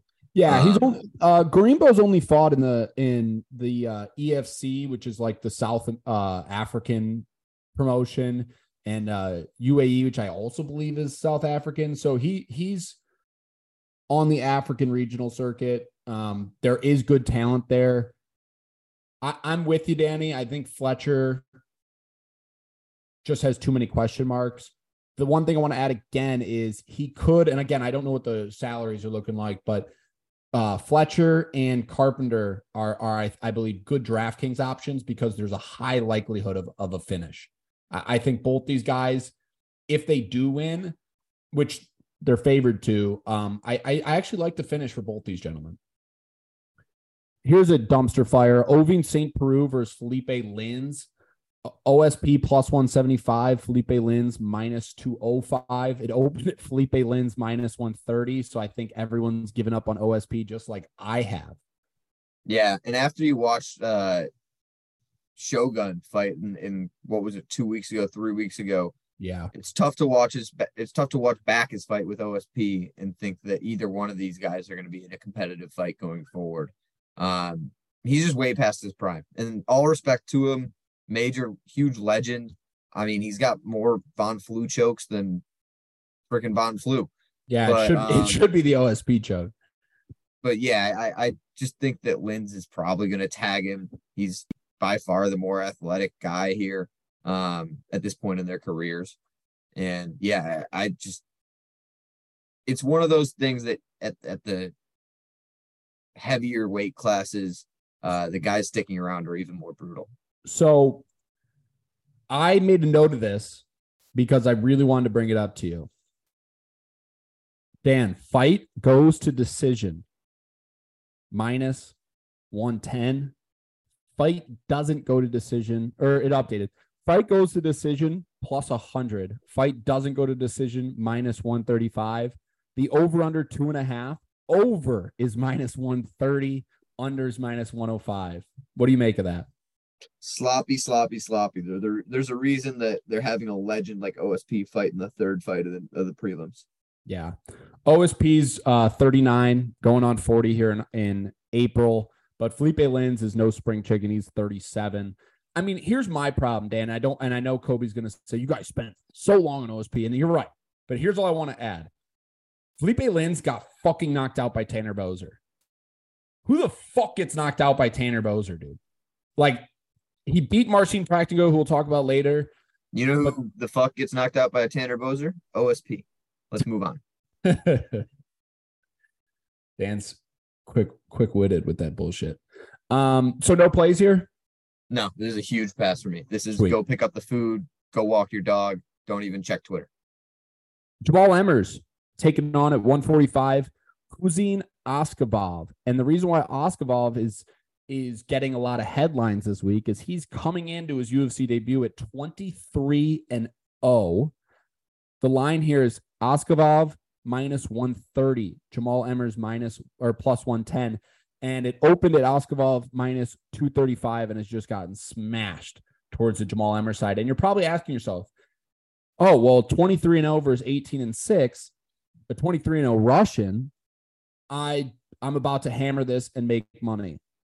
I'm excited to hear what Danny says because my take of this whole thing is Emmers or pass. And Dan named the card dogger pass. So I'm curious where he's at here. Can I add a detail real quick? Yes, please.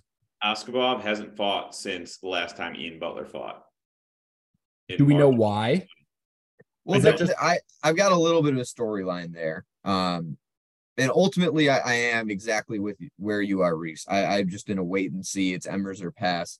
Um, and the reason why I'm on a pass is because Emmers, as athletic and as skilled and as as many boxes as he ticks, he finds ways to lose. Yeah. Um, he, he tagged Sabatini and then got heel hooked like a minute later. Bad IQ. Um, he was having grappling success against Giga until I mean, Giga ended up getting a sweep, and that's Giga, but he's just not a guy that you can really rely on to always be fighting at his best. Um, and of the small tape I could find on Hussein, he also is checking all the boxes. I mean, he, he's got good wrestling, good body locks, good trip takedown game, decent submissions, real knockout power. Um, I mean, you saw the flying knee on his rec- record. He's got some interesting striking, uh, whatever. But yeah, there's a whole lot of questions about the level of competition throughout this 23 and 0 run. There's a whole lot of questions about,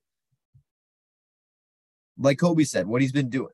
And and the only thing that I've learned is that in that time of what was it? He, he's from 25 to 28 years old. He's going to be making a move to featherweight.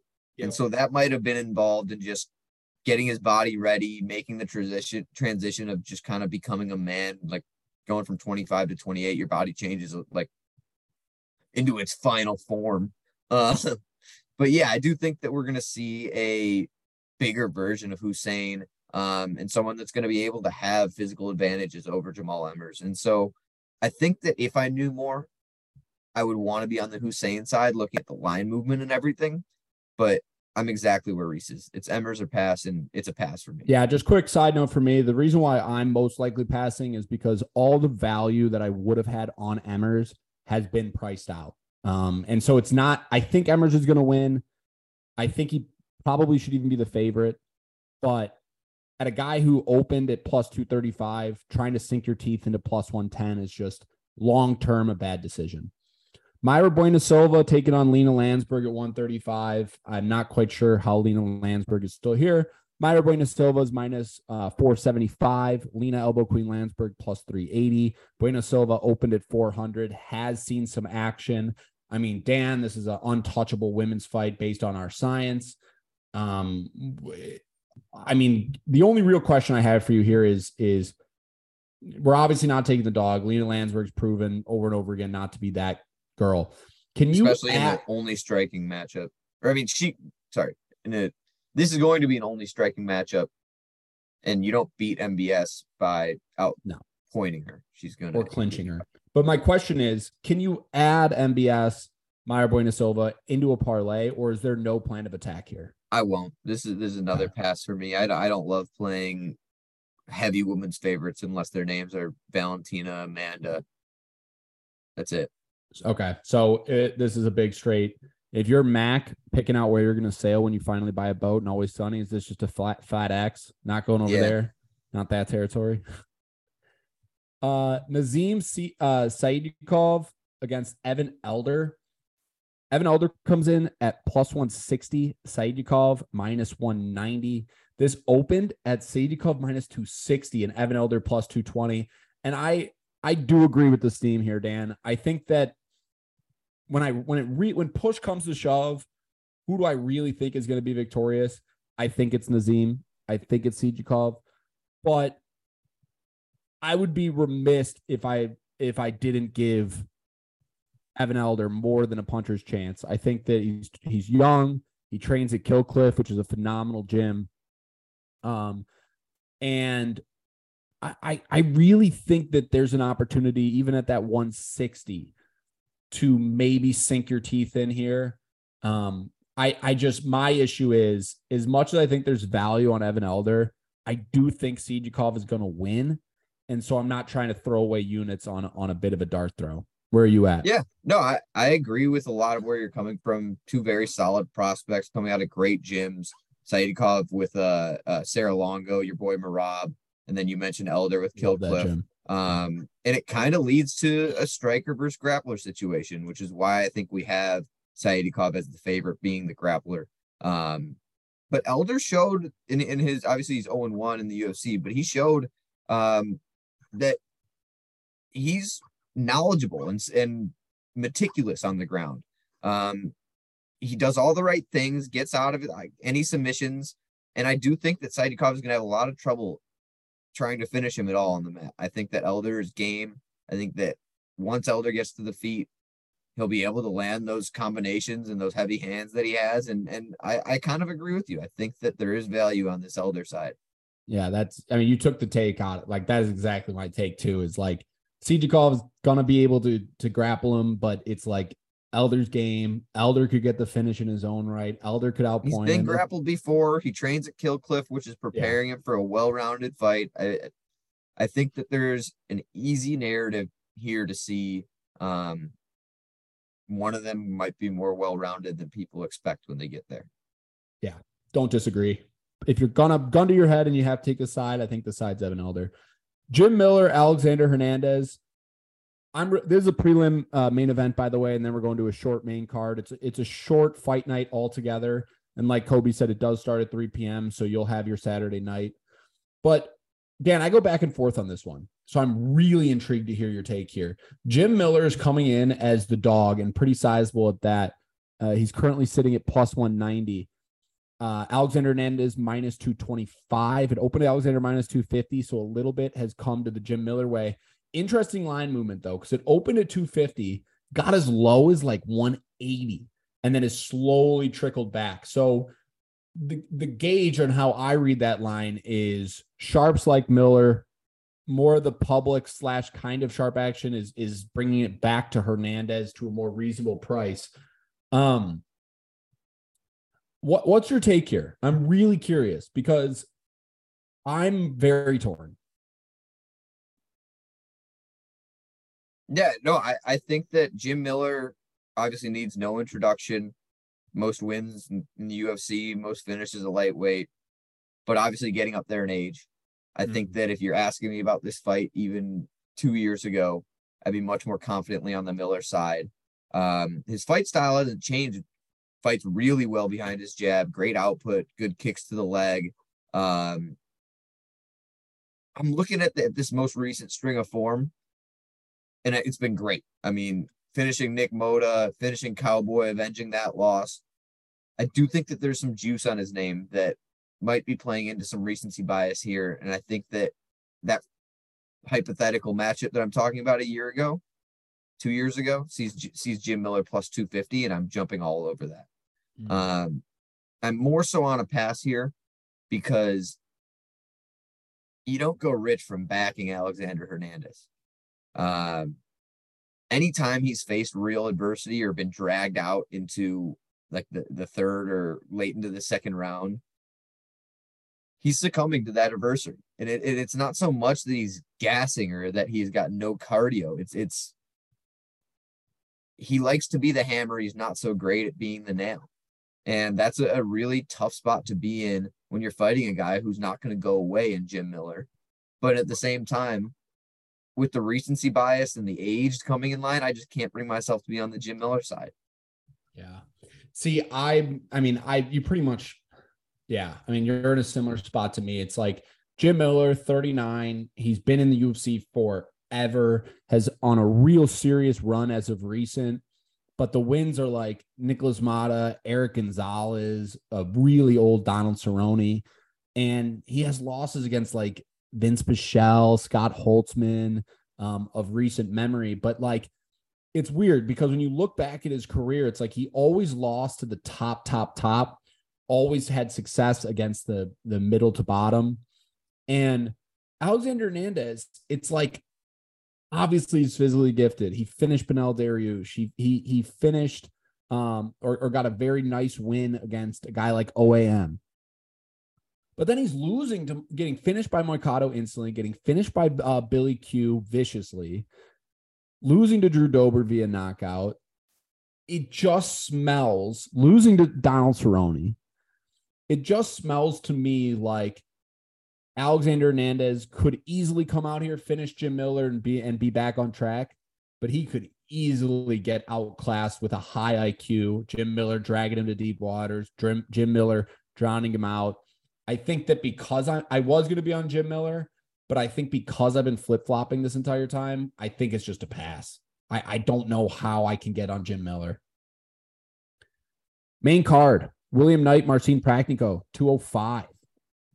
Uh, Marcin Prachnio is minus 105. William Knight minus 115. Line's been flip flopping, uh, but it's it, it, it, it opened at 110 each way. So it's it's just teetering between those two. Where you at?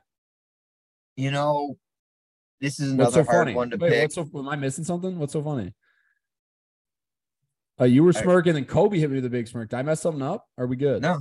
No. We're Some fine. sort of brother telepathy or some shit. William Knight, short, stocky, powerful, not the most dynamic or well rounded, but certainly dangerous. Plots forward, looking for those big hooks, big overhands. Prachnio, different kind of striker, karate style. Gonna use that footwork, try and stay out of out of danger from Knight. Ultimately, I think that this is a good matchup for Prachnio, having that reach advantage, having that footwork and, and technique kind of advantage when it comes to the point fighting. But man, this is a small cage. I won't be surprised if William Knight finds the button. This is a, a- another pass for me. Reese alluded to it earlier. I don't bet a lot of light heavyweight or heavyweight.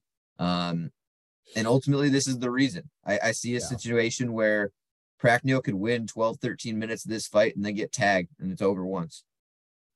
Yeah, it's a pass for me too. I, I also don't even know if William Knight's going to come close to 205, if we're being honest. Um, he was fighting at heavyweight. He's humongous.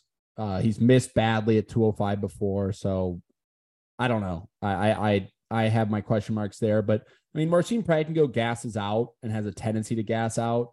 And William Knight's a guy who can drag on you, drag on you in the clinch. Um, take you down and, and he's heavy, so he's heavy on top, wear you down. I probably lean the William Knight side. I mean, whenever you have a guy who gets knocked out by Sam Alvey, and that is uh Marcin Prachnio, it's hard to ever come back from that. But I'm not looking forward to backing either of these gentlemen. So as a similar theme, pass. Josh Parisian, a perennial fade for me against Jamal Pogues. A perennial Um, fade for me. 265. Jamal Pogues comes in at minus 245. Josh Parisian plus 205. Lined open at Jamal Pogues minus 170. So he is seeing the steam and the sharp action. Um, Dan Jamal Pogues has a wrestling foundation, and Parisian is probably the worst or one of the worst heavyweights grapplers we've seen. Defensively, on it- especially, yeah. Yeah, we've seen him on his back and just look like he has no fucking clue what he's doing. Which is why the line's where it is. But one thing I wanted to mention from taping Jamal Pogues is I feel like he's been falling in love with his hands a little bit. Um, The only thing I saw about that storyline was I saw that more of just being didn't get the the nod from contender series the first time because of his grappling style. And Mhm. so in his last contender series, I think that he was I think he had excitement on the mind more than winning. And and so I do think that we'll see him revert back to the, the grappling here. Um ultimately this is and it pains me to say it, but this might be the spot I'm looking at to add to that uh Carpenter parlay. okay. And and it pains me because I you don't go rich from backing Pogues as a favorite. No. But yeah, the recipe for beating Parisians out. Flashy striker, terrible cardio. If he doesn't land a big shot early, you're gonna take him down multiple times. it's gonna be an that easy good. fight for you. very slow. I yeah, I I really want to be on Pogues. I just don't trust it. I Yep. just don't trust it. If if I can no get trust on this card anywhere. yeah, if I could get confirmation from his camp that he's going to go out there and wrestle, I would back it 10 times out of 10. I just don't know if I'm believing it. Back up. Let's we'll just continue trucking on this card of of More low level big boys throwing. why is this happening? Co-main event at 205. Zach Pauga against Jordan Wright. The line here is Pauga minus 275, Jordan Wright plus 230. Pauga open at minus 195 is seeing the action. I mean, Dan, you're familiar with Jordan Wright, the Beverly Hillbilly. Um, that's Beverly Hill definitely not his name. The Beverly Hills No Ninja. disrespect, my fringe UFC fighting friend. And then Zach Yeah. Pauga, who who who like either won the Ultimate Fighter or I think he won Ultimate Fighter, was runner up on Ultimate Fighter, uh, getting Runner-up knocked out Mo by Usman. Muhammad Usman in a fight that he was controlling until he got caught. It also I rewatched that fight and it didn't seem like that hard of a punch. So maybe and that's the storyline on both sides. Okay. Uh, neither guy has a chin. Neither guy is, is reliable. Neither guy is high level. Pauga is going to be a bigger presence and it is probably taking the sport more seriously. Wright seems like a guy that is sometimes in the UFC, sometimes not, but more so is near the phone when the UFC needs it needs an exciting heavyweight to to take a dive almost. And so, with that being said, do you do you find It's a a way? To, There's a, you know, there's a huge so there's pass no way to get on Pauga at 275. Pogo was like a minus 300 favorite and got, like you said, Yeah, jab knockout to sleep by Mo Usman, who himself is a fringe UFC level talent. I, do think that Jordan Wright can knock him out, and I do think that Pauga can make this a, a one sided dominant heavyweight fight, and I want no part of either side. I do want to add though um, that I wouldn't be on the under here either. And I know it's going to be tempting to be on the under. I just think that not only with Pauga being finished in a fight that he was controlling, but also the fact that Jordan Wright probably fighting for his job gets finished finishes or gets finished every time. Wouldn't be surprised if you see him take a slower feel out approach, um, bigger frame, could could try to work the distance a little bit. And at under one and a half minus 160, I, would lay off. Even if it hits, I think you're better off laying off there. And I think if you want a Hail Mary, Hail Mary dark dart throw, I for some reason am feeling Pauga wins by decision plus 500. I think that if the Mo Usman fight took the course it was supposed to take, it would have been Pauga by decision. And I think that if this does take that slower pace, I think Pauga's just going to win 30 27 pretty effortlessly. So that could be a Yeah, dart I like that. I think Yeah, that could be a dart throw. angle. I, I never throw even like a full unit on something like that. But if you're really wanting to sprinkle something fun with some upside, Paga by decision could be that play. All right, let's get into the main Finally. here. Yeah. Jessica Andrade versus Erin Blanchfield. And this fight is the whole selling point around this entire thing. And here's where the interesting part is. As you heard from the set the spread, Jessica Andrade opened at minus 190. And both Dan and I set Andrade lower than that. Well, if we did the set the spread right now, not only would Dan have won the point, but it would have basically been a ding, ding, ding. Where as Jessica Andrade sits at minus 135 right now, Erin Blanchfield plus 115. So, Dan, I have a confession to make. After Kobe and I did the set the spread on the phone, he goes, You can go bet it now if you want. You can tape it now if you want.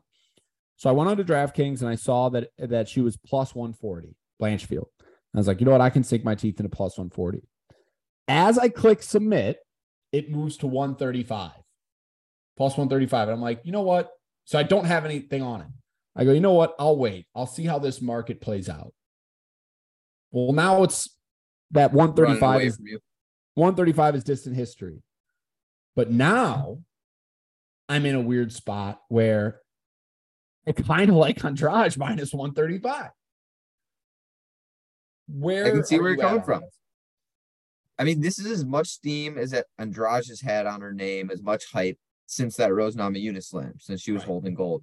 Um, and it's a funny spot for her. Obviously, short notice.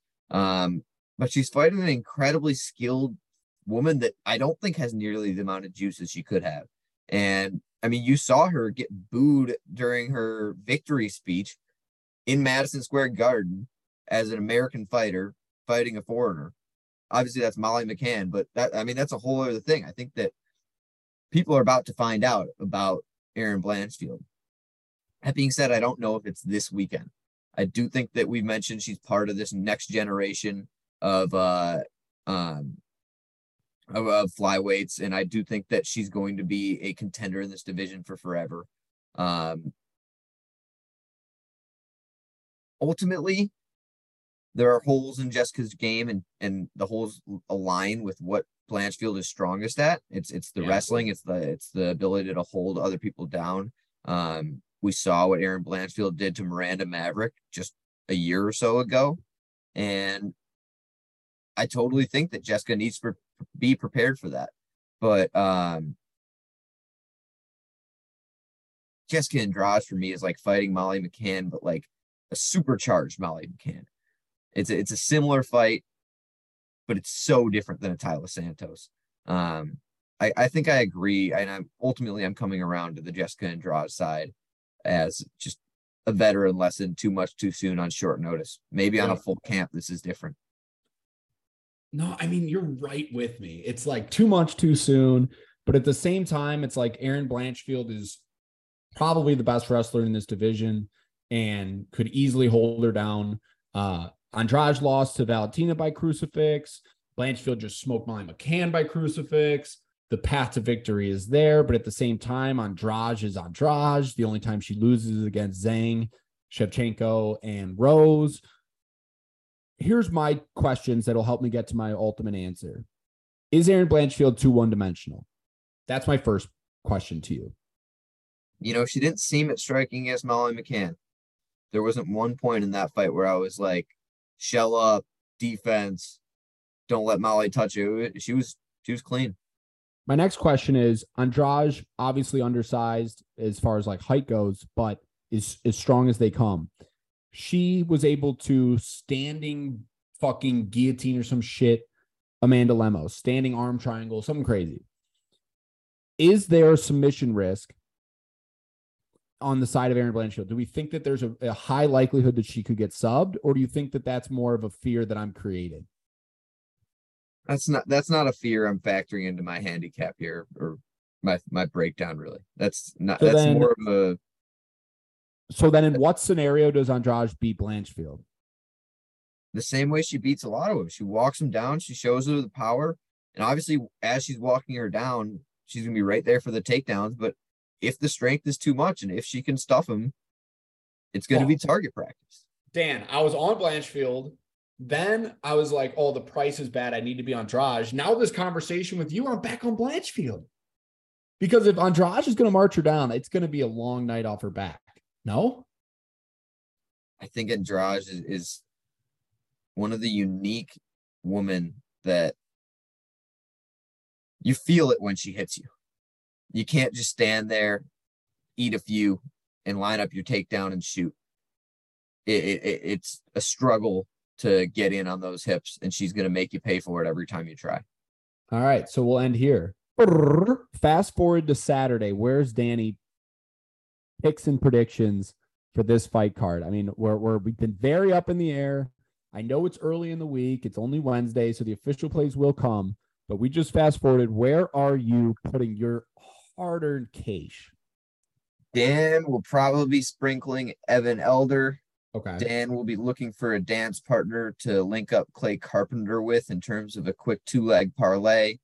Okay. And and that and that partner's slowly leaning to be the side of maybe Pogues. Right now it might be Pogues, but even when I say that out loud, that just seems like a bad bet. Pogues at minus 250 or whatever he's at. I don't disagree with you, but like at stinky, the same time, stinky, stinky, stinky ticket. Um, same time, fucking Parisian, dude. yeah, and then if the line keeps moving, I'll be on Andrade. Okay, but it looks like it's gonna. This is not my favorite matchup for her.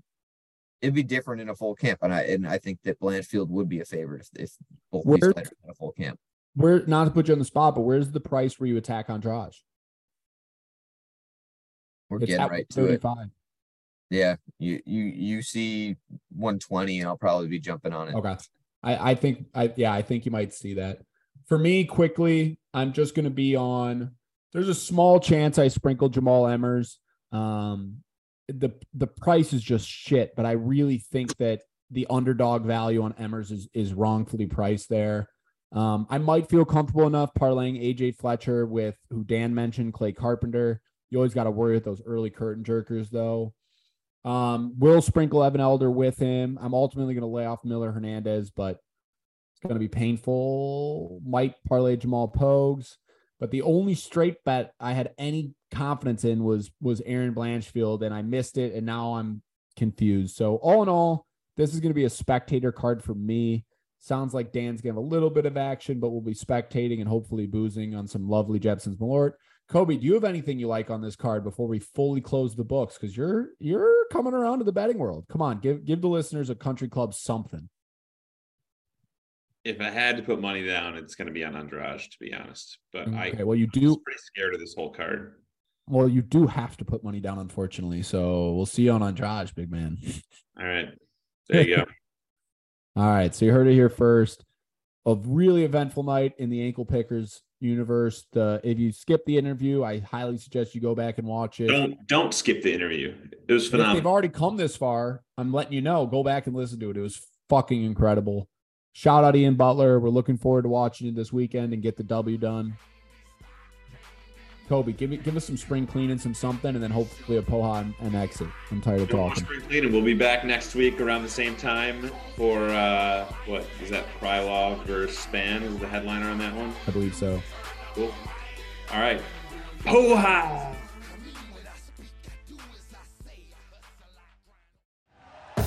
Thank you for listening to Bleav. You can show support to your host by subscribing to the show and giving us a five star rating on your preferred platform. Check us out at Bleav.com and search for B L E A V on YouTube.